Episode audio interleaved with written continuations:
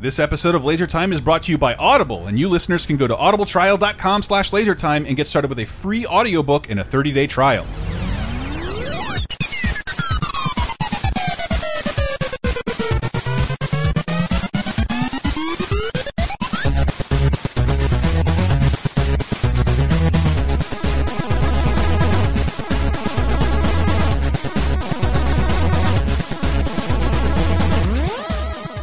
Excelsior, ladies and gentlemen. Of course, I'm going to start with that because on this week's episode of uh, the internet's seventh leading pop culture show, our topic today is Stan the Man Lee.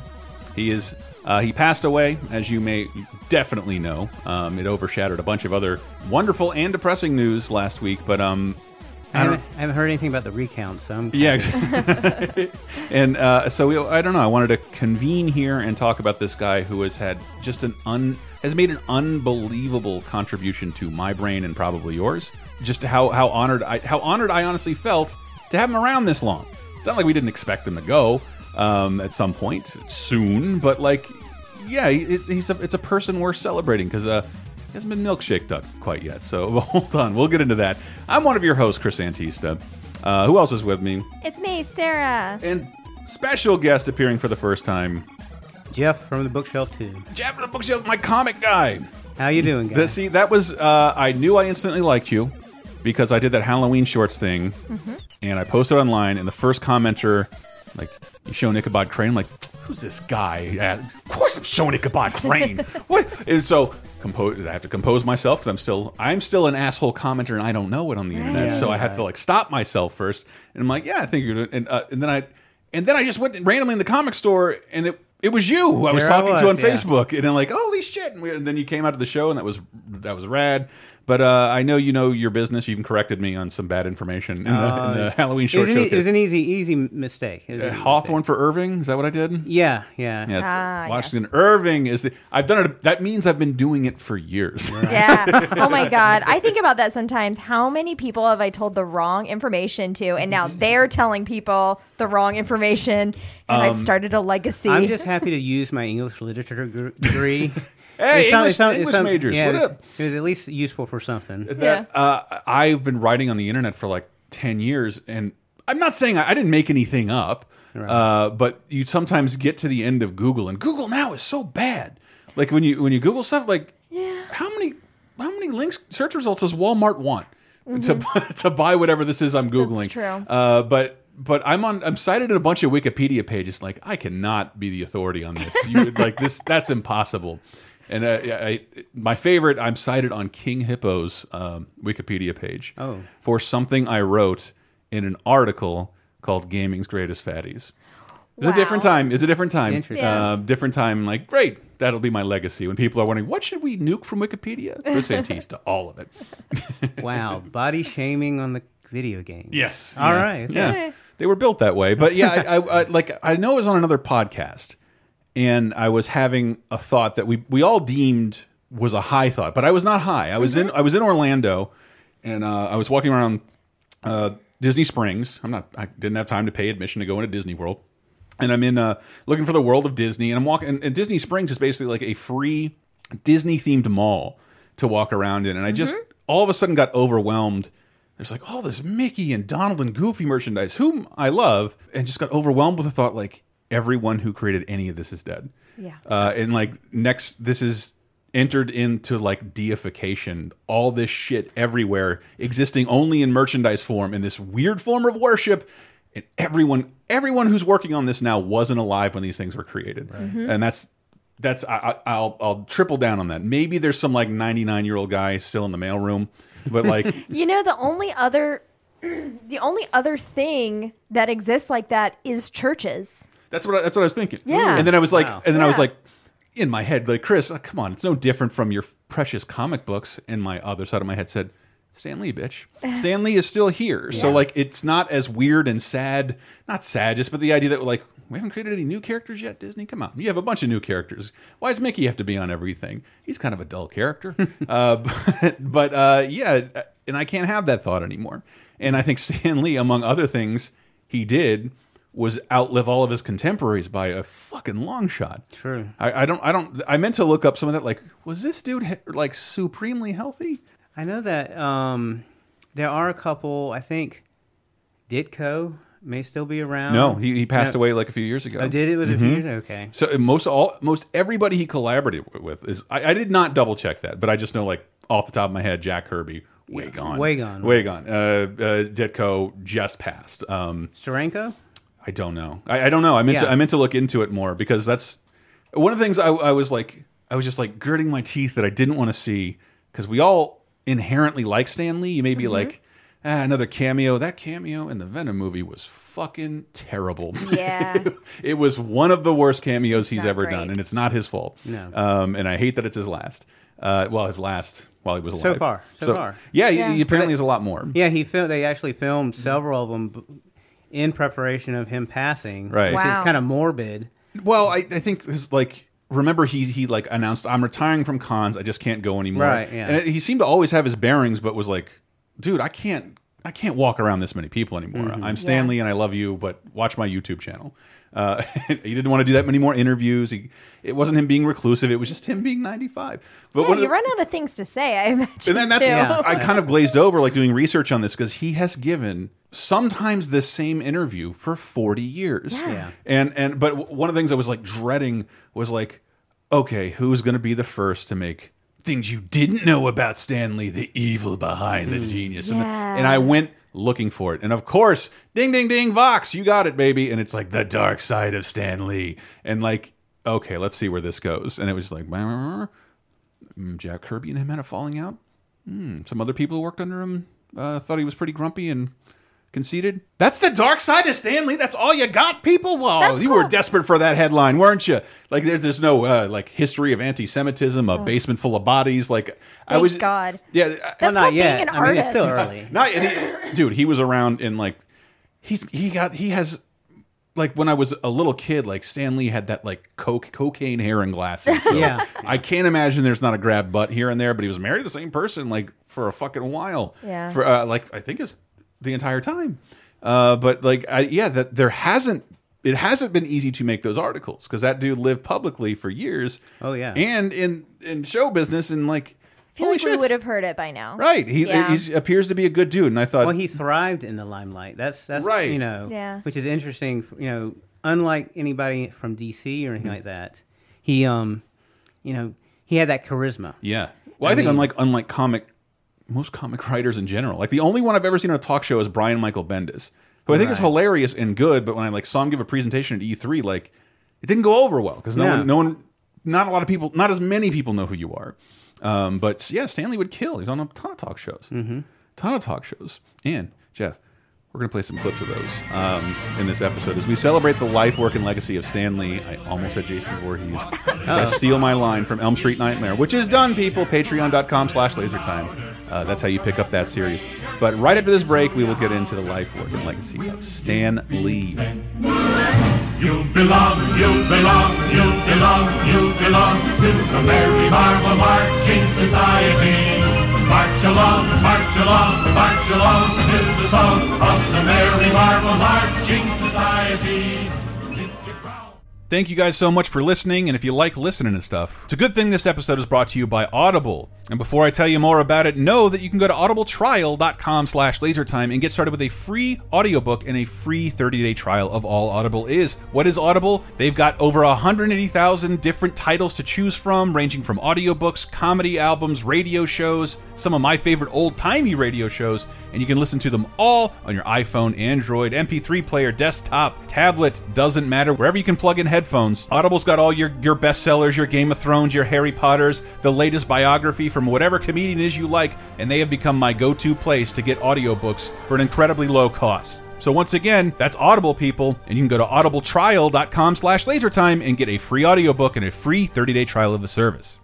Is the world of today getting you down? Well, then why not check in on some of the good stuff that happened this week in movies, TV, games, and more 30, 20, and 10 years ago this very week with our show 30, 20, 10. Here's a clip from 1998. Dance Dance Revolution hits arcades in Japan. I mean, Yeah. there's no home console version, there's no mats anywhere, There's just that giant thing with the handrails. Yep. Uh, like I, I can't think of a weirder game to have a Burger King toy tie-in. DDR was huge. I think it's still phenomenal. I personally lost like 20 pounds with DDR at some point in my life. Uh, it's a dope ass game. Anyone can play it. It's just hard and you look stupid. It's the plot of many a sitcom couple realizing they're in sync and falling in love. For me, it's I learned that I I, I dance like a Tyrannosaurus. Oh. Tuck my little elbows into Oh. my chest. At this, I was a classically trained ballerina and modern and jazz dancer at this point. And when it when first came to Pensacola in our movie theater lobby, I was like, "Stand back, everyone! The dancers here!" this. And I got up there and was very embarrassed. yeah, it's, it, it was not DDR dancing. is like dance It's step aerobics. conducted by Hitler. Left, right! It's aerobics in hell. Jump into the past with 30 2010 every Thursday on lasertimepodcast.com or iTunes, Spotify, Stitcher, or wherever you get your podcasts. Five, four, three, two, one. Would you like exclusive bonus podcast commentaries and more from the LaserTime crew? Then we strongly encourage you to support this show on patreon.com slash lasertime. It supports not only this show, but all the rest of the LaserTime network. You'll get commentaries, play games with the hosts, see exclusive videos first, and receive an uncut weekly ad-free podcast bonus time. Speaking of which, here's a quick taste. Yeah, I actually did read quite a few Archie comics when I was a child, just Read because ton, they, man. they were like, you know, they were the grocery store checkout mm-hmm. comics. Mm-hmm. So it was just I watched a ton of it too. Or they uh, were always ton of it, available at the library, and I didn't need anybody's permission to check them out, so I got Mm-hmm. them all the time. Yeah. I learned how to jerk off reading those books. Well, and- seriously. Huh? Yeah, yeah. Like every every woman has the same fucking build, and like at one point they go to the beach at some point, and and what? Don't shake your All head. right. We all had our thing. Like I, Yeah, I didn't have a TV. Okay, in my room. This is yeah, what I had. I, was just It's surprised. I'm just yeah. like- I had. I my am mom, my mom drew fucking naked women on a napkin and gave it to me to jerk off to. That's how poor we are. Get Bonus Time, a weekly uncensored and commercial-free podcast every Tuesday, starting for just $5 on patreon.com slash lasertime.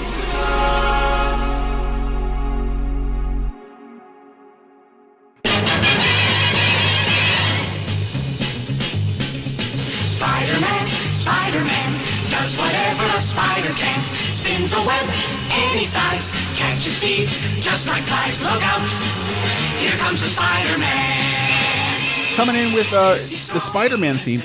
I know you think that's hack, but Stan Lee also wrote the lyrics to that. Oh my Oh, god! I forgot about that. He did. He I wrote. He's forgot. he's credited with writing the lyrics of two shows: Defenders of the Earth, which I've never seen in my life. Oh, life. that's great. That's pulp characters, you know, Flash Gordon and when was that made?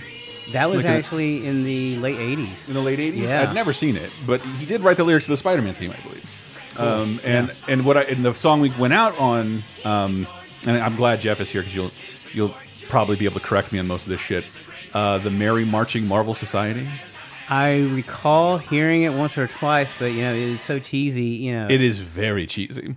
What was So- that for? It was a record that when Marvel was becoming very, very Ah. popular as a comic company, that they made of that. It's all the people who work in Marvel, the artist and the writers, acting on this record, uh, and it's it's very strange. So here's a clip of Stan Lee from that. It's from 1965. Wow. And I think my mother might have this for some reason. Okay, out there in Marveland, face front, this is Stan Lee speaking. You've probably never heard a record like this before because no one would be nutty enough to make one with a bunch of offbeat artists, so anything is liable to happen. Hey, who made you a disc jockey, Lee? Well, well, Jolly Jack Kirby, say a few words to the fans, Jackson. okay, a few words. Look, pal, I'll take care of the humor around here. You, you've been using the same gags over and over for years. Well, you can't accuse me of being fickle, can you? But I don't know. I love this shit. Like I love this it, shit. yes. There was there was so much popularity happening at Marvel. Like, let's hear what these uh, unnamed Wow. these unnamed people have to say. And I know you'll love this, Jeff. I just I love this clip from it. Uh, Spider Man was co-created by Steve Ditko, who was a notorious recluse. Uh, quit Marvel kind of in a huff, never came back, and I think my but uh, Caleb had sent me some like, what did Steve Ditko do post Spider Man? And he sent me this big box of like tragedy. It's like GoBots Rescue of Blobbity Oh, Blook, yeah. written written and drawn by Steve Ditko. Like, damn, damn, dude, just go back to Marvel. They'll give you some money just for showing up. uh, but this is this is Steve Ditko's appearance on the Merry Mar Marching oh, Society. Even back then in 1965, he had a reputation. hey, what's all that commotion out there, Sol? Why, it's Shy Steve Ditko. He heard you're making a record and he's got mic fright. Whoops, there he goes. Out the window. That's it. Oh my God. That's it. Steve Ditko does not want to appear. That's fun. Yeah, no, I, I I love all that old shit, and just that Stan Lee. That's what, one of the things I loved about him because he he's he's a he's kind of a old hack guy. like he should be, right? He he's kind of a showman. I mean, He's you a know, I almost kind of equate him with P.T. Barnum. Yeah, Yeah. You know, I mean, he brought comics. Again, we talk about how comics are more mainstream nowadays. Mm-hmm. People like to reference like Big Bang Theory and stuff like that Mhm. in the Marvel movies, but he was pushing this stuff way early on. right, right, right. And, uh, yeah, and that that oh, I didn't get that out of the way. Stan Lee was born Stanley Martin Lieber. That's right. Stanley is only only late in his life did it become his actual name. Uh, born in uh, Manhattan, New York, December twenty eighth, nineteen twenty two. Yeah, just a f- but fascinating. Like at seventeen, he's in the Marvel. He's in the Marvel business essentially. Copy boy, but yeah. Copy boy at uh, Timely Comics. Timely Comics. Because the Timely Comics is what they were called. Then they were Atlas.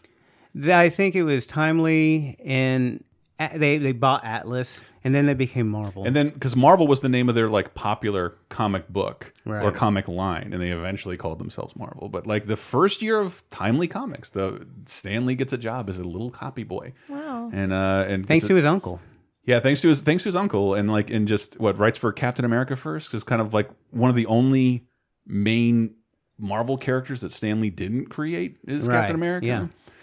Uh, Submariner. Submariner. Yeah. because that was like their original trio was like Robot, Torch, and Yeah, it's actually actually that was called Human Torch, and Mhm. then Submariner, and then Captain America. Captain America, and it's and they're all beating up the Nazis. all, but like in real time, like the act in the actual forty, Right, yeah. so it, it had a little bit more significance than uh, the original Antifa, Mhm. Captain America, Mhm. uh, and then uh, and then gets I think after like two years is full on staff is like is like calling shots and like creating characters. Um, I saw that the, I never I don't know anything about the Destroyer, which is like one of his first characters, Right.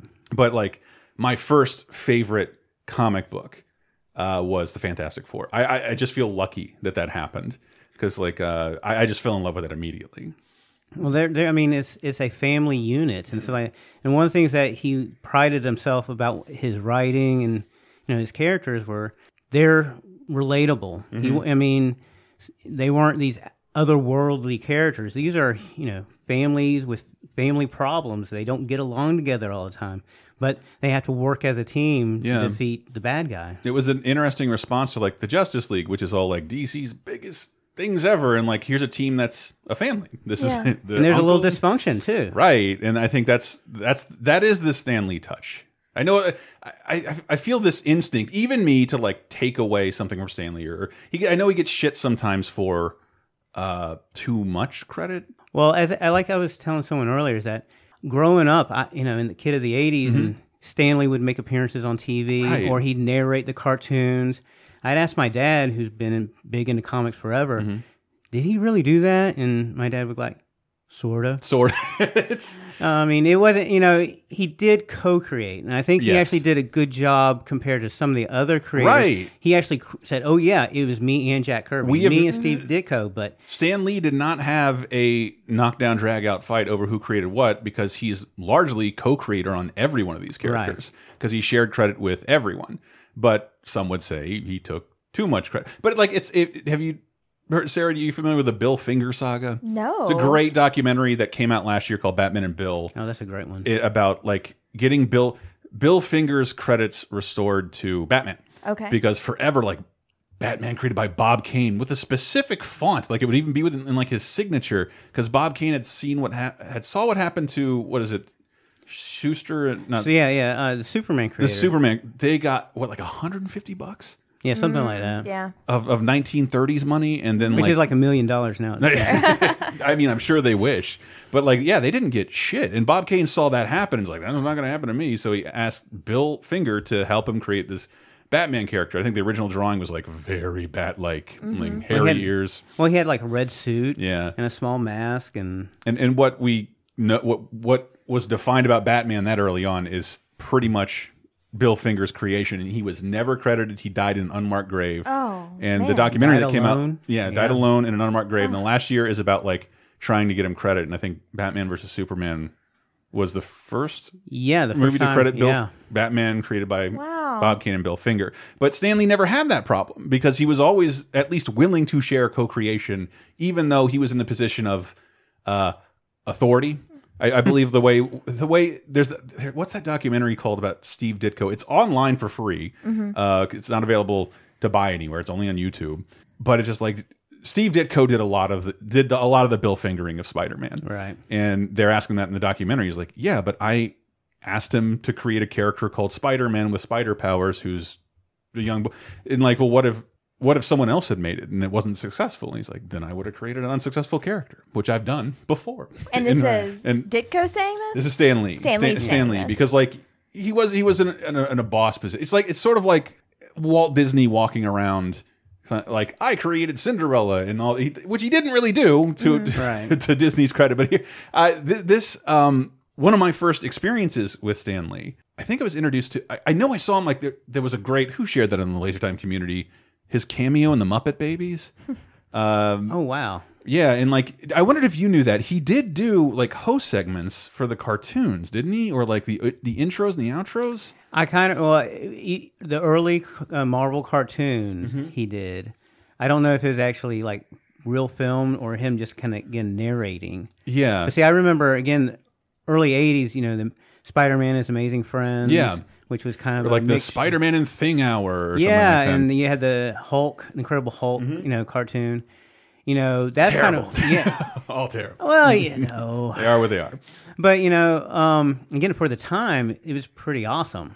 As a kid, I remember watching it like going, "Oh wow, that's Oh, I how was- you know that's the that's the definite origin story." And so like, which it wasn't, but Yeah, I was obsessed with all those old '60s cartoons, Oh, like yeah. the one seasoners. I remember there was one video store in town that had one copy, and we were like constantly rushing over there. Fuck! They took the Captain America. well, I one. always loved the you know the Fantastic Four cartoon. They Oof. wouldn't have the Human Torch because they were afraid kids would Right. torch themselves. So they had it was the Thing, Sue Storm, Mister Fantastic, and Herbie, the Herbie robot. Oh, Oh, yeah. Um, bleep, cool. bloop, bleep, bloop. Way Which- cooler than a fireman. Yeah, Who no. flies? Yeah, like Jesus. so uh, wait, going Chris back Evans though, could have been Herbie. I think. Mm-hmm. to the Marvel co- as a company, Mm-hmm. what was Stan Lee's like real position in it? He was then? eventually editor in chief and publisher. He, Okay. You know what? I have some clips of him explaining certain things to you from different places, and I tried not to get the obvious stuff. Okay. Because one of my first exposures to to knowing who Stanley was, which is ironic, but was a book called How to Draw Comics the Marvel Way. Oh, that's most popular. Yeah. yeah. and I had that as a little kid. I couldn't couldn't follow like step two. It was really fucking hard. I am not an artist, and but neither was he. No, Uh, no. I mean, he did some art, and actually, Mm-hmm. when 1942 he joined the army, and Right. he did some artwork for them. for like the sig. What was that called? Was it the not the not the air traffic control people? It's actually the prophylactic. It had to do with VD. Did it really? Yes, he actually did a he did a poster for VD. oh know, my god, he was a writer for like serving and, and they well, serving actually the army during yeah World he War II. actually I, I watched something last night where he got his discharge papers and they said as far as his I guess his role in the Uh-huh. army was playwright. yeah. Oh, cool. He said he was like one of like less than a dozen people in the world with which that was- designation so in the his poster is like, if your thing looks like the thing, Yeah, Purple some Heart, pedestal. playwright. yeah, wrap it. Don't yeah. uh, But, uh, but he, I, I didn't know how to draw comics the Marvel way had a video component. oh, This is all this is all stupid and fascinating because we were just talking about Muppet Babies. Well, I'll play the intro first. Greetings, true believers. I'm Stan Lee, co author of How to Draw Comics the Marvel Way, and creator of Spider Man, The Incredible Hulk, and a whole caboodle of other comic book characters that my legendary modesty prevents me from mentioning. now, I'll be your host and guide. That's it. I love self-effacing in the uh, early Oh, 80s. Uh, Okay, so one of my roles here Mm-hmm. is as someone who doesn't know my knowledge of Stanley and these comics are probably more akin to your average moviegoer's knowledge. Yeah, so sure. one of when we discussed this episode, because the first like I was It was I your think- idea. Yeah, I was You in the do it. car and I saw on the LTC that you know, people were posting the news about Stan Lee, and I immediately texted you, Mm-hmm. "Holy shit, Stan Lee died!" And then I said, "We have to address this." That's right. So I was like, "We need to bump our next topic can- so we can talk about this." We can no longer tease him. We can no longer call him a young mummy. Yeah. Or what did I call him? Uh, he's like your your grandpa's new boyfriend. Yeah. He's a- he's a- How are you, Chris? It's so good to see you. Yes, that's so great.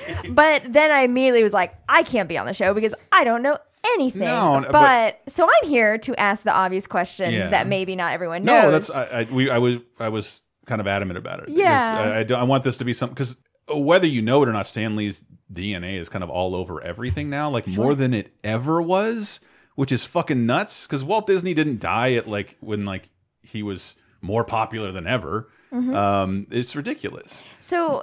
First of all, true believers Mhm. is that a, a term for a certain kind of fan or Yes. Okay. Yes, because uh, uh, one one of the cool things about Stan Lee, he, wa- I mean, at Marvel, he for I mean, at least a decade, he wrote like most of the dialogue. Right. And those comics are really hard to read.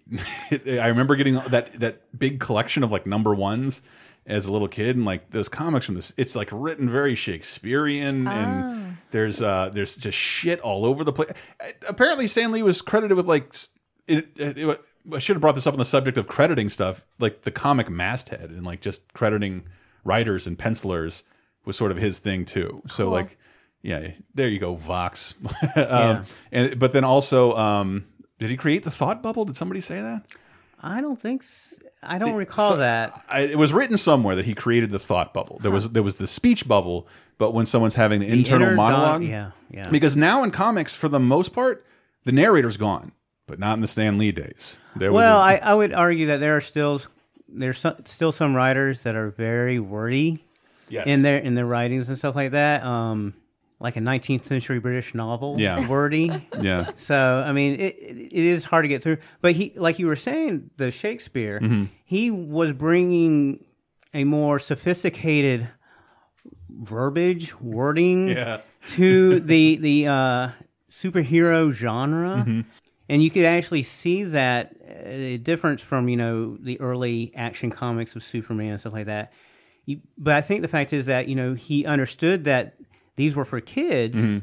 but there were grown-ups that were reading this and they needed to be you know brought into the stories and stuff like that not bored with it Mhm. Yeah. because i mean the, the you know whenever you get more sophisticated and actually he was in one of the interviews that i watched recently he was talking about you know and in 75 they were talking about how it helped educational Mm. you know help kids with literacy it made me like want that. to read more. Yeah. or in, in, uh, like just by naturally being interested in Spider-Man, which I I fell in love with Fantastic Four first. Right. Um, just going through like the twenty-five cent bins because I was not given very much money as a little kid.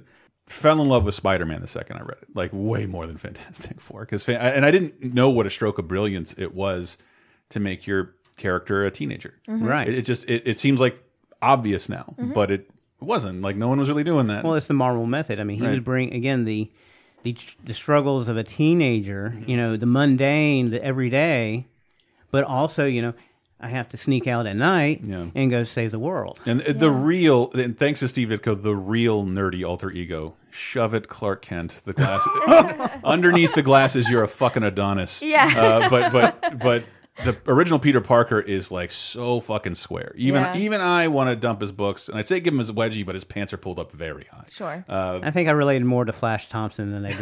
Yeah. But yeah, Spider Man. I was, and that he totally deserves credit for that. But maybe he did create the thought bubble. But he also he did revolutionize the way comics were written because you can't take that away from him. And I would say the, the only thing, my only slam on him is that he's, it's very verbose. Well, that's how you create lifelong fans, though, Mm-hmm. is that you do, you can, they can grow with the comic book and still be able to like read it and not Mm-hmm. feel silly. And then also not talking down to your audience and not talking down to your kids just because they're kids. Like, that is a problem that I have with a lot of children's entertainment is that they just underestimate what kids can understand. I remember there was a Spider Man comic book, and it's just the title flashing on the on the front page is like entropy.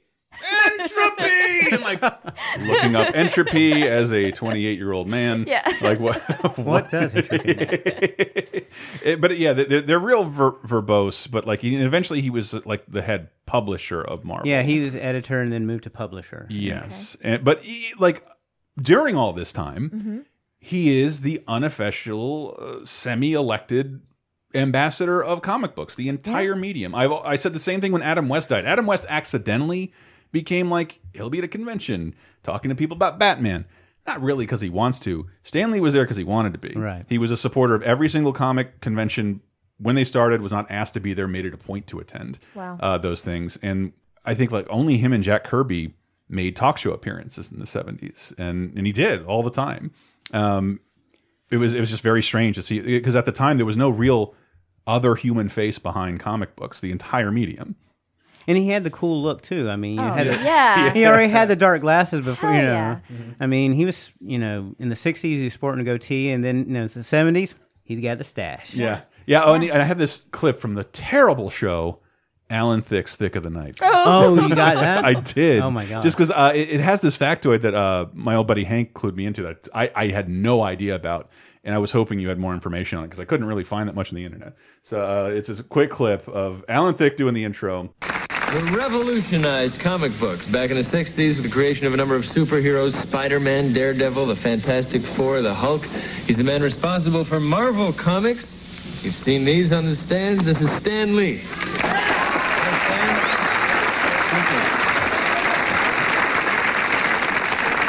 What do they mean when they say comic book revolution? Well, I don't know what they mean, but to us, we mean the Marvel comic books, which we like to think uh, were started a new style in comics, more realistic. If you can imagine fantasy superheroes being realistic, that's the gimmick. Yes, well, I can't. But the pictures are uh, spectacular, and your own role in this was to create the characters themselves and, and even draw them. I, no, I, I created a lot of them, and I was the head writer, the art director, and the editor. Then a few years later, uh, they made me the publisher, so I stopped writing them. Now the only comic book writing I do is the Spider-Man newspaper strip, which is around the world. Mm-hmm. The Spider-Man newspaper comic strip. Wow. Up until whenever that ended, he wrote every single one of those That's things from 1977. That is hard work, like putting out a daily. Sh it's a daily. Was it Yeah. just Sundays only, or I would only daily? say not for Stanley. uh, he probably he probably turned in one script and that was able to go all month, given how much that dude writes. Gotcha. Uh, but but yeah, I still think it's admirable that like he wasn't he wasn't on the ground in that area. He did that because he wanted to. Yeah. and I think that's very sweet. Um, yeah, but that, that's him on Thicke of the Night. Alan Thicke could not be more dismissive. Yeah, he's I mean, just like whatever. The same thing will happen. You look jerk. up you look up like Letterman's Jack Kirby interview. Like he's he's Oh, ready yeah. to shit all over him, and then like oh. Really, you made you created all those people. All right, well, fuck my face. Uh, what am I? I don't. what have I ever done? Yeah. well, again, you know, I mean, even today, you know, I have people come into the store and like, Right. you sell comics, and so you've been like working at a comic store after the death of Stan Lee. It's been interesting. Yeah. You know, I mean, pretty much everybody comes in. Apparently, I just live in the store and without any sort of social media. Did you hear Stan Oh. Lee died? Like, That's how you found out.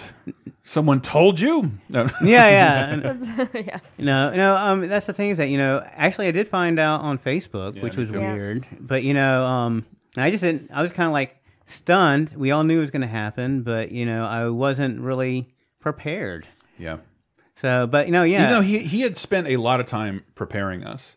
yeah, He really had. He said he he he's not going to do any more media appearances. There was a great thing that Criterion put up. You were here yesterday when explaining that to Diana, talking about his friendship with like this new wave French director. Right. Uh, that they developed this friendship uh, in the like late seventies or early eighties. And I, I'm sorry, I'm, I'm spacing on the dude's name, but I'm not the best. I'm not the most knowledgeable in French filmmaking. But it's someone you wouldn't normally associate with Stan Lee. He's also talking about like Federico Fellini coming in his office, like I want, I want to meet him. He, I, I'm Italian. I'm allowed to do that. uh, but but that they they try to pitch a movie about a Roger Corman character for like years, and I don't know. It's just it's a fascinating. He's, and he at the end of the interview, he's like, "No one ever asked me about this. I wanted. That's why I wanted to do this interview because I wow. I think it was the interview he did with like on the Nerdist because he's like half on Stan Lee. He's saying the same anecdotes he has over and over, but half grumpy like."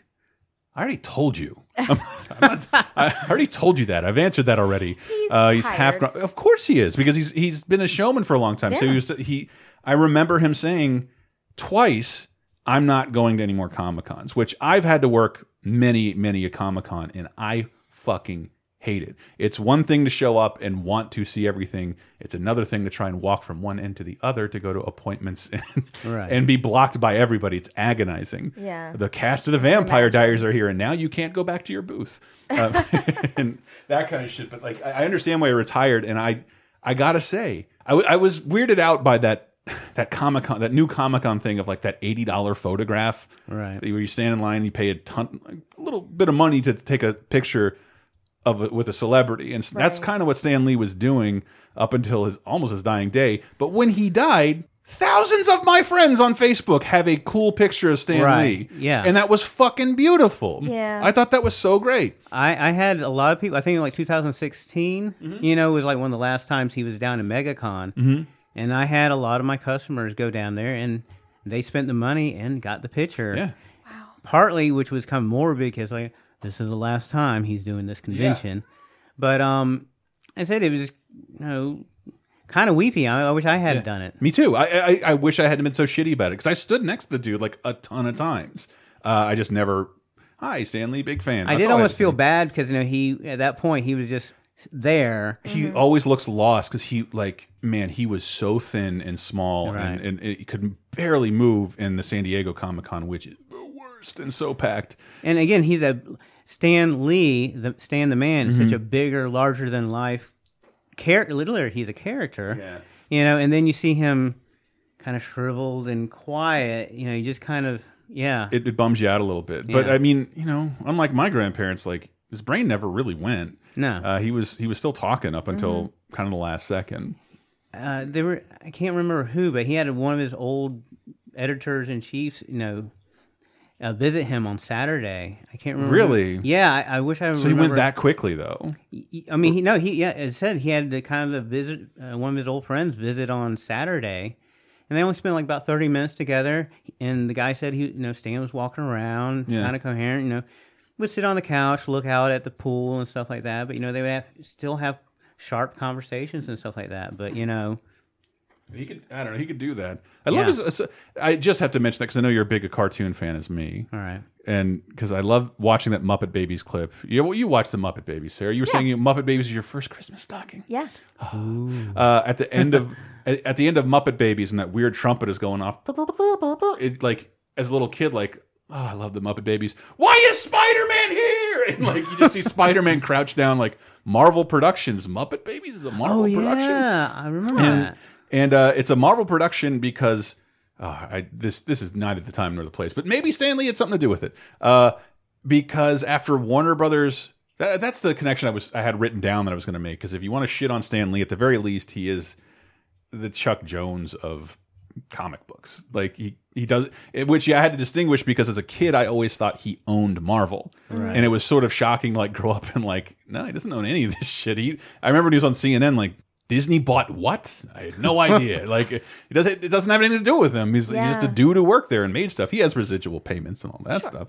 But uh but but yeah, that um Muppet Babies made by Marvel Studios, which was formed from Freleng DePatie. When Warner Brothers fired all its animators, uh, Friz Freleng, um, you know, one of the animators that win a bunch of Oscars, Right. Uh, he started his own company with DePatie, Fre Freleng DePatie, F, what is it called, F, DFP or something like that. They created an animation company that made terrible cartoons like Ant and the Aardvark and the Pink Panther, uh, and Oh, also those are horrible. Yes, and yes, also yes. also made terrible Looney Tunes cartoons. That's kind of you know the dream if you're in a creative business. I I quit, and now you pay my company to make your shit.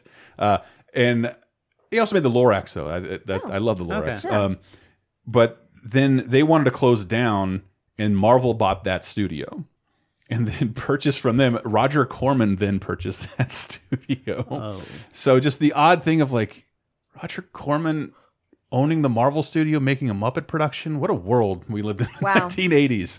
That's Um, the 80s? Yeah. Yeah, I, it's I don't know where I don't know where any of that still Probably stands. late 80s, but yeah. But that's yeah. I love even though like shit, they're almost all in the same umbrella now. Well, every time you talk about Ro Ro Roger Corman, I Mm-hmm. have flash flashes to the Fantastic Four Roger Corman Yes. movie. Right. Yes, which we've said a billion times when you weren't here, Jeff, is the the best Fantastic Four movie. Oh, I mean, it's a great Doctor Doom. I Yep. mean, you know, was it Jay Underwood? I have no idea. I mean, I remember, yeah, I remember watching it bootleg style. you know about the Fantastic Four movies, Sarah? Yeah, we talked about it actually Oh, okay. on our uh, our documentary. Oh, the about, unmaking of right Yeah. because that movie Doomed. I think that's on Hulu as well. Oh yeah, that's a great, great documentary. yeah. The un the unmaking of a movie. right.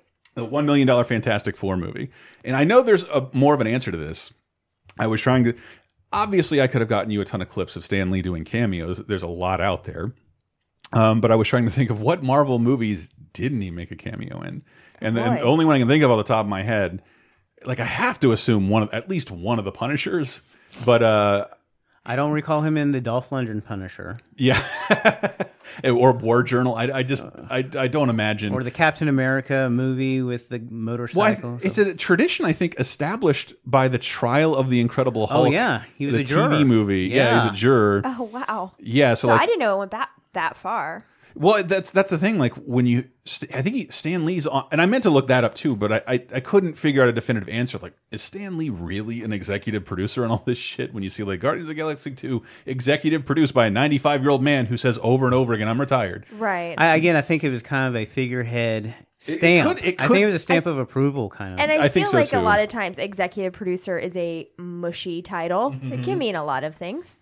Oh, I totally forgot what I was about to say. Uh, anyway, um, uh, but yeah, I think, and, and part of that was when Stan kind of left Marvel, which he never never really did. He was the New York liaison to Hollywood, and he was out there trying to get Marvel pictures made. So there is a possibility that his name is attached to these projects because it always was officially attached to these projects, no matter Henry did that great episode about how long it took to get a Spider-Man movie, and it did go through the hands of Cannon Films and Roger Corman and James Wow. Cameron and like all these other people because Stanley was good at a lot of things, but that wasn't something he knew how to do. It took a very long time before we. I, I consider 2000s X Men really the start of Marvel movies. Yeah. Um, Right, right. As much as I love Howard the Duck, but oh my god! which he's not an executive producer on. Uh, but yeah, that he he another thing you can give credit to Stan Lee for he he was the one who brought Marvel out west, which is how you have different kinds of entertainment. And I think that's why Marvel wanted to buy that animation studio because before they could even think we can't make a live action movie out of this shit, let's get our own animation studio and start cranking out our own cartoons. And there were in the 80s and 90s there are a ton of Marvel cartoons of varying quality, but uh, it, they're dated, but sort of just like how the comic books are dated. Um, if you're ready to have fun with something pulpy and a little old old timey, it's still fun. I mean, they only had thirty minutes, you know, or even less than that to you know produce a whole story. So Stan had to have his you know hands in it. You know, he Yeah. really did narration and stuff, but Mhm. yeah, you know, not as sophisticated as we have nowadays as yeah. far as stories. oh, his it, one movie he did make a cameo in. There, I, I got back to All it. right. The Fantastic Four, the most recent Fantastic Four movie, the Josh Trank one, the terrible, even Ooh. somehow even worse Fantastic Four movie that everyone would rather. It's the one where Doctor Doom. Uh, there's a scene where he drinks Orange Crush and plays Assassin's Creed with his face. Oh. Yeah, that happens in the movie. Oh wow, I Uh, forgot about that part. Yeah, that I think I've seen it on like once. I saw it the day it opened, and I don't. There was no one there, and I remember. I think the stink, the, the stench was like so wafting on that film. Like the the day it came out, they played the Deadpool trailer twice because Wow. like no other trailer wanted to be in front of it. Oh, Oh my god. Yikes. And uh, but oh, speaking of Stan Lee cameos, you want to throw throw in some of those? yeah. Yeah. because I, I think I always sort of knew who Stan Lee was, and I think the person who doesn't get credit for the Stan Lee cameo, uh, which really I think brought it to the forefront, is Kevin Smith. Because uh, in the 1995 movie Mallrats, That's right. Stan Lee showing up is a huge thing, and it and before he was put in all these mainstream Hollywood movies, Banky, Jason Lee's character, treats this like a huge fucking deal to meet Stan Lee. Even though I would think in 1995, a Universal movie, I don't know if the whole world knows that Stan Lee, that the guy who created all these comic characters No, I on- don't by think sight. so. No, Yeah. yeah, I don't No, think so. Especially because it's like the only time uh, looking at this clip, like I did not remember him having that thick a beard in this scene. Only us nerds knew who. I mean, I won't say only us nerds, but you know, it was. If he you was- yeah, he, was, You know, he wasn't. He again. He'd been. His face has been Marvel for many, many years, but I didn't know what he looked like until, and I meant to put this, write something about him and put it on Instagram. Was the um, Marvel card Series One? It's the last card in that set is Stan the Man and like all his four fingers of the Fantastic Four. Right. Half his face is Spider Man with Daredevil Oh, that's a great card, It's a great card. I love it. And I, for some reason, I haven't seen anybody post it, but I'm not. I don't use Twitter that much, so I'm sure it's been posted there. But uh, yeah, you may have recognized him in 1995 Mallrats. Uh, I would say probably a scene he probably wouldn't do nowadays. Oh my god. Holy shit! Aren't you? Oh, Stanley. Hi. The Fantastic Four, Reed Richards. Can his whole body stretch? I mean, every part, you know, like his. I, I know what you mean. We never really tackled stuff like that in the old days. I mean, what with the comic book code and all. I can't believe I'm standing here talking to you. You're responsible for the greats. Let's do the list Spider Man, Guilty. The Incredible Hulk. Afraid so. Oh man, this is so cool. The X Men. Now that you mention it. Shit, man, you are a god. Yes, he is. Mm-hmm. it's interesting they mentioned the comic code. yes. And Stan was very much against it. I Yep. mean, you know, he had you know Timely Comics, Atlas Comics, and stuff like that. But once he got you know started Marvel and stuff like that, he started pushing the boundaries of what was deemed acceptable in Yep. comics and stuff like that. And he was, you know, he again, he was, you know, well above his time. I Yeah, think. a total pioneer in that area, and some of that, like, just if you go back and look at how the comics code and all that shit happened, yeah, they had a lot of problem with like even little things like fucking diversity. Yeah. and and I mm-hmm. love that like Stan Lee has just always been on the right side. On the right side of things, because that I'm sure you've seen that image going around um, of from Stan's soapbox. Like even when he wasn't writing the comics, he would still write a little thing in the editorial page at the end. Uh, and I saw that even Snopes had to come out and like confirm the validity of that post because people were like, Stanley didn't write that. no one wrote that in 1968. Um, and I was going to try and read it in my worst Stanley impression, just because it's it's a beautiful sentiment. Um, I, I don't know what it was in response to. Well, I think I do now. Um, but yes, it's a it's confirmed true by Snopes. Um, let's lay it out there right on the line. Bigotry and racism are among the deadliest social ills plaguing the world. But unlike a team of costume supervillains, they can't be halted with a punch in the snoot or a zap from a ray gun. The only way to destroy them is to expose them, to reveal them as the insidious evils that they are. And he goes on, That's pretty good. and it's just like, yeah. what he, what was he writing this in response to? And then I like Snopes has the date, 1968. Oh, MLK was just shot. Yep. Mhm. Uh, that's what he's writing it in response to. Yeah. Um, in a spy in a kid's Spider-Man issue. So even though they're not mentioning it, he's saying it. Uh, and I thought that was really cool. Even when like, there was that shitty attempt at Comics Gate or something a while back, like Stan Lee made a video like, "Shut up." Right. Diversity and inclusion has always been an important part of Marvel. Not now, always. And like, yeah, you guys got told by Stan Lee. He came out of he came out of his coffin and yelled at you. said to shut up.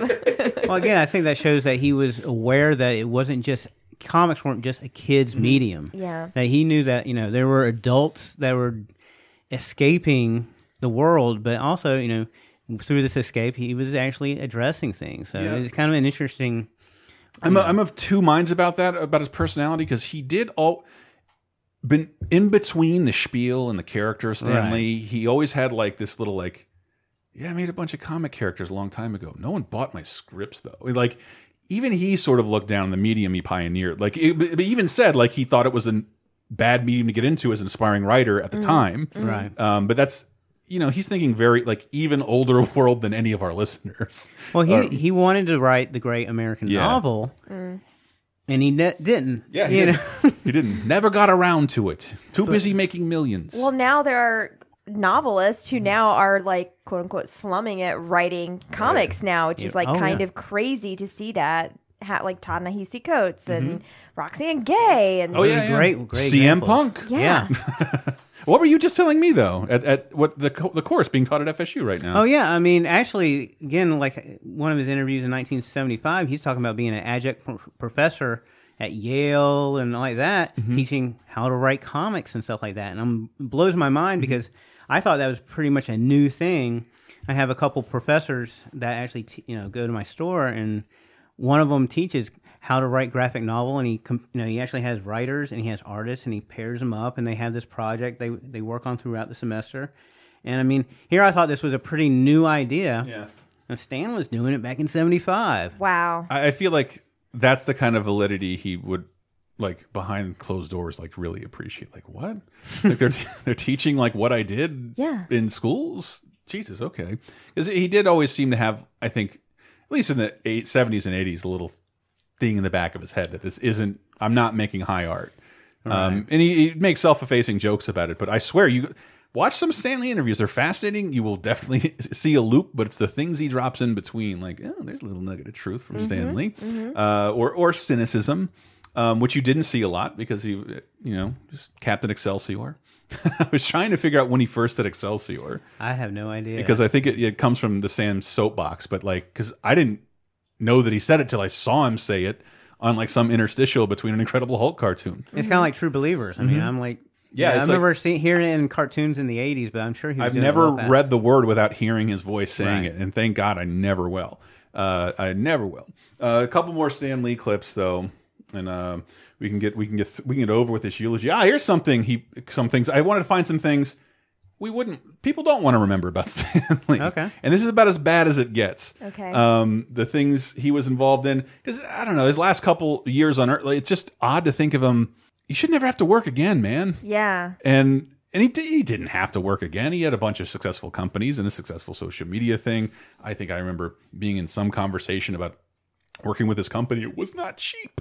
Uh, I think they have there's trade on the stock market and everything. But yeah, that he yeah he worked for DC for like a hot second. He like I I didn't even remember that happened. Like not.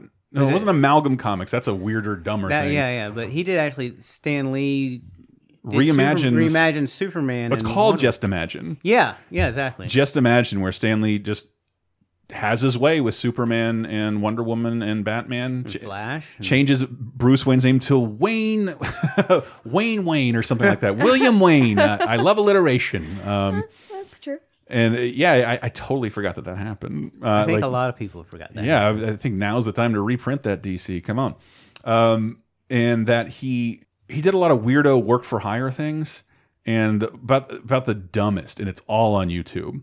Is the Sci-Fi Channel show Who Wants to Be a Superhero? Okay. Oh, yeah, And- I I heard that. about this. Yeah. It's bad, but uh, but you get a comic written in air quotes by Stan Lee. Um, here's a little bit of the intro. I remember that.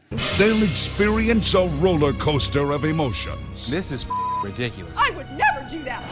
One by one, the competitors will be eliminated in a dramatic ceremony like no other. I feel like my spirit is broken. When you tell me you're proud of me, I think of my father, sir. Mr. Lee, I am so sorry. I failed you. It is now time to meet the world's next great superhero. Who? He's already. This is over a decade ago. and He's already too old to like be on set. Yeah. He's got to be. That's the indigenous- dark side of cosplay. Yeah. Yeah. Yeah. To make it real, Yeah. um, you have defeated the purpose of cosplay. Yeah. Uh, but the show's incredibly silly. It's one of those reality shows that takes its premise way too seriously. It's like Wipeout with a cape. yeah. It kind of. Yeah. That's right. They set up fake hero scenarios. Yeah. Where they have him run around and like try and catch a fake purse snatcher or like knock a kid out of the way of a that moving vehicle. kind of sounds cool, actually. But the earnestness that you just played, and I am 100% on board for sincerity and being earnest, that was too much for me. kind of made my skin crawl a little bit. Like, oh, Sarah, you want your skin to crawl. I am about to show I you the that. the worst thing uh, Stanley ever did, and I don't think he was as a part of it as the marketing exclaimed he was. You know what I'm about to say? Do you, you have I, a feeling? I have a feeling, but it's just And he's not the only one, but I thought it was fun to mention, and and that there are some very weird clips in this on the internet. But I'll tell you a little more about Stan Lee's Stripperella Yeah, that's after what I this was clip. thinking. Hi there. I'm Stan Lee, and Stripperella, as you may have noticed, is the serious study of a girl who leads a double life and how it affects her psychologically. She's a working girl who does an honest day's work. Well, I guess an honest night's work when you really think about it. Hmm. But in her spare time, she's out there saving the world. So that's that's a short-lived TV show from. Was there a movie? I don't. I, I don't think there was a movie. There was one season, but they Okay. also and like here, this is the indignity of it. A comic book published by Dark Horse. You won't work with Stan Lee again, Marvel. You weren't even bought by Disney at this point. But Stripperella is an animated show starring Pam Anderson as the That's Right, right. I yeah. remember. chiller character Huh. with a theme song by Kid Rock. It is that insufferable. Oh, there's no. there's some clips of it on YouTube with a lot of Linkin Park music in it, and it's biz it's bizarre to think that everyone listening was alive when someone made a show like this. And I'm sure Stan Lee wasn't right penning these episodes. I'm sh pretty sure his name is slapped on there. Um, It's but too bad because I kind of feel like it feels like it belongs almost more now with this like new kind of woke uh Mm-hmm. tre- treatment that I see in some graphic novels now that like a positive de- depiction of a sex worker There's- who is actually you know like a superhero and you know just doing her job. I don't know. I feel like that could work. it's not with without the right its, hands. its non-fun moments. And she's drawn to look like Pamela Anderson, and to be fair, fucking looked like that and got naked without any qualms. And God bless her. Being Uh, in the comic books, I've seen worse. Yeah, exactly. Yeah, I mean, I can there's- imagine. I, I guess I kind of reference the Pro. That was that's Oh. actually a graphic novel about a superhero prostitute. Really? Okay. Yes. I can't remember who did it. Um, I'll I'll, look it have up. to get that to you. But yeah, I mean, she's a prostitute, gets superpowers, joins like a Justice League team, Uh-huh. Uh-huh. um, and let the comedy and actually graphic nature, both sexual and violent, you know, occur. Wow. Garth Ennis. Yes. Yeah. Yes, that's it. Okay. Um, But uh, I don't blame Stan Lee for this because this is Stripperella, and I think it, it was meant to coincide with the uh, launch of Spike TV, the network for dudes. Oh yeah. So this- man show. this, this makes is the, a lot sa- of the sense. same network that made Ren and Stimpy fuck like right after that, Right. um, and Gary the Rat, which no one remembers, but um, they were trying to do like really edgy four guys because guys didn't have enough. Sure. we don't we don't have any shows for ourselves. There I've was always nothing said on TV that. for boys to watch. It's all A and E. I've always said that. I feel guilty watching Lifetime. No one should feel guilty about that. There's no sports on. I don't know what to do. so my great guy impression. Yeah, it's uh, good. But it is. I think it's. It is the most embarrassing thing on Stanley's uh, resume. But like, I'm glad it's not his last. right, right. He did. Yeah. A, he did other things. Um, and and I don't know. As Just for someone as prolific as Stan Lee, Mm-hmm. eh, and um, I'm gonna take this as an indication of how sick he was. Did you get to see the Teen Titans Go movie? No. So the Teen Titans Go, Teen Titans Go. I've said over and over again. I can't believe it's as funny as it is because my like nerd instinct is to hate it. Uh, but it's amazing and it's hilarious and I fucking love it. It is really good. The movie's pretty funny and meta and. In terms of being alive, it's kind of other than Venom, it's Stan Lee's last cameo. Interesting. And uh, even he makes reference to it. But you'll hear in the clip, I think this is indicative of how sick he was. He's clearly not in the same studio as the other voice actors. You're going to laugh at this clip because visually, you guys can see it visually. It's Teen Titans uh, walking around a studio backlot, and Stanley is in the background, like trying to get in the shot. They're really making movies about every superhero. And it's time they make one about me. Come on. Jade Wilson's soundstage must be around here somewhere. Hey, everybody, look at me. I'm Stan Lee, doing my subtle cameo. Nice. Excuse me, Mr. Stan. This is a DC movie? Oh, gee, I gotta get out of here. Well, that's, that's great. so cute. I really like that. I love that. Okay. I'm gonna have to watch He it. even comes. Yeah. He even comes back again.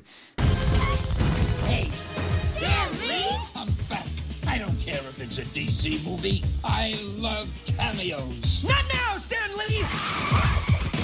Excelsior! so that might have been the last time we get to hear him say Oh. it. Uh, but that seems like a good a time as any to and the Stanley not eulogy, but like a celebration, man. Memorial? Um, memorial, yeah. Uh, like it, it wasn't. I'm just. I'm. I'm for my own fragile psyche. I'm happy that this wasn't like sudden and unexpected because like uh, I think we were all kind of bracing ourselves. for Like nobody has ever wanted to do it on the podcast, but I do dead pools all the time uh, with ce- who what Oh, celebrities are yeah. going to go this year. Yeah. and he's always on mine. Um, and Wait, was he actually ill?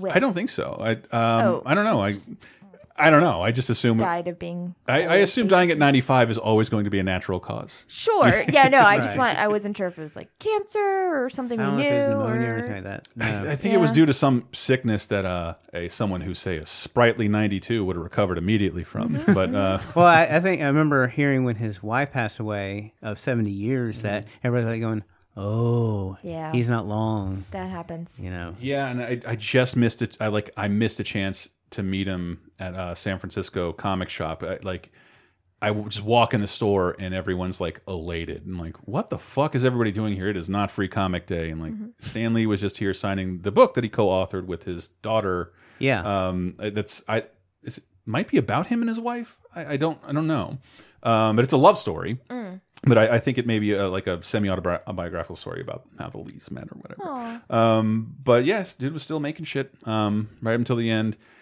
and kind of just in just in terms of pop culture, just this awesome icon and identity that like was really nice to have out there, and that he hasn't truly been milkshake ducked, and you looked weird. Like that's a shorthand for. You don't know milkshake duck? I, I should explain don't. that too. No. That, that it's a tweet I think from Pixelated Boat, and like um, it's just like day one, oh shit, you seen milkshake duck? Love milkshake duck, and then like day two, we regret to inform you, milkshake duck is racist. Oh. so you you find out something terrible about something beautiful in the world, and that Yeah. and I don't know of many celebrities who were born during the depression that you can say don't have like shitty baggage around them, but Stan Lee might be one of them. Um, Well, and I think it's a testament to the special alchemy that was his personality and his talent and his charisma because there's very few behind the scenes creators that have that kind of his kind of face recognition Yeah. and his ability to be a personality almost separate from what he created you know Right. i can only really think of walt disney and Mhm. i i don't have any recollection of like seeing walt disney like be charismatic and do things. Yeah. We just know him because he's that iconic. And and and the idea that like try and think of someone else like Stan Lee now. Yeah. And it's like heart. It's it's like all I could I think I said the other day like uh Tyler Perry. Like I can't think of anybody else who's like made a universe and like sequelized all this shit and like one all these characters and Yeah. I just can't. Like, there's, I know a bunch of stuff that I like and people who create that stuff, but it's not interconnected and it's not being remade and revisited and merchandised with the ubiquity of Marvel shit. It's just not. Right. And I don't know that we, you know, we're, we're not, it's not a monoculture anymore. We're too, or stratified with our interests. I don't know that we will ever see. We might have lost the last one. Mhm. Sure, strange. sure. It's strange to think about. Mhm. Um, but yeah, it was, it was nice that we had him around for this long. Mhm. It was, it was really good. And, um, I hope his I hope his final days were cool. You deserved it, Stan. Um, Yeah. Anything else you guys want to say about Mr. Lee? Now I think again, like I think he was kind of the compared to the he, you know, he we talk about him being a co-creator and stuff like that, but you know, I think the fact is he was the face of Marvel. Mhm. The artist, you know, Jack Kirby and Ditko and stuff like that, they didn't do, shine so well in the interviews and you know, in the in the limelight, but Stan did, and he knew that was his strength. Mhm. Mhm. And sometimes that got him into trouble, or you know, kind of got fa- fans kind of against him. Yeah. But I think you Because he was the only one to represent an entire medium. Right. And that's Mm. very, that's always going to be really I mean, strange. Yeah. DC didn't have that. Yeah. And Marvel did. Yeah, yeah, yeah, yeah. That's absolutely true. And I think, and I couldn't get wrap my head around this. I was trying to see how responsible Stan Lee himself was for the connected universe thing because that was really big with Marvel. If you can think of like DC had all these characters, but they didn't really interact with one another Mhm. except on like merchandise, and their worlds weren't really the same. And and yes, all their all the era DC characters they all live in fake places, um, and that all their powers are batshit insane. Whereas like Marvel stuff is all like hella informed by like fear of the atomic age, Right. And they all live in real cities um, at, at this time now, and none of them really have godlike abilities. Oh yeah, I mean they would actually go out and the backgrounds and the Yeah. buildings and stuff like that. You walk around Manhattan; those were in the right. comics. You could even see like certain celebrities from Yeah. that day and age, like things you would recognize. Whereas everything in the DC world is very is a facsimile. It's very separate. Yeah, and Yeah. and I don't know if stands directly to credit from that, but I have to imagine with his hands in this many pots, probably,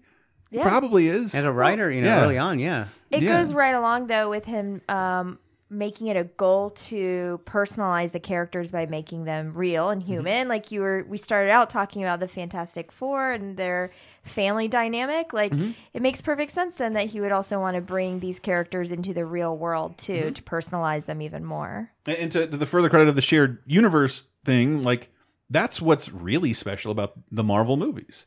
Because the movies didn't do that before. And if they Mhm. did, they petered out after the fourth one and they gave Right. up. This Marvel Studios made Thor and said, let's keep going anyway. No, I'm being shitty to Thor. It's not that bad a film. Um, it's it's the Bug's Life of the MCU, which That's means it's still pretty good. Yeah.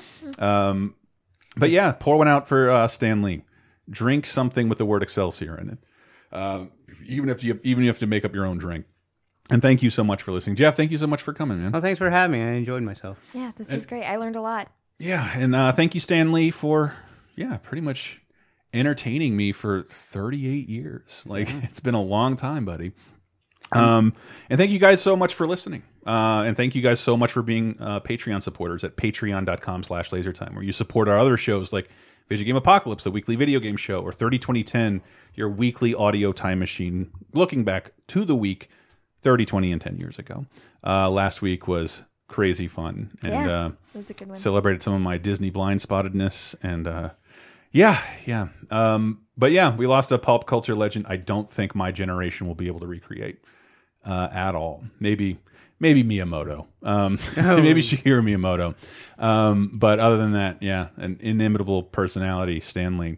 Um, uh, yeah, thank you guys very much. Uh, you can check out more at lasertimepodcast.com or you can join up and become a donor for the price of a cup of coffee at patreon.com slash lasertime. You'll get a weekly bonus show.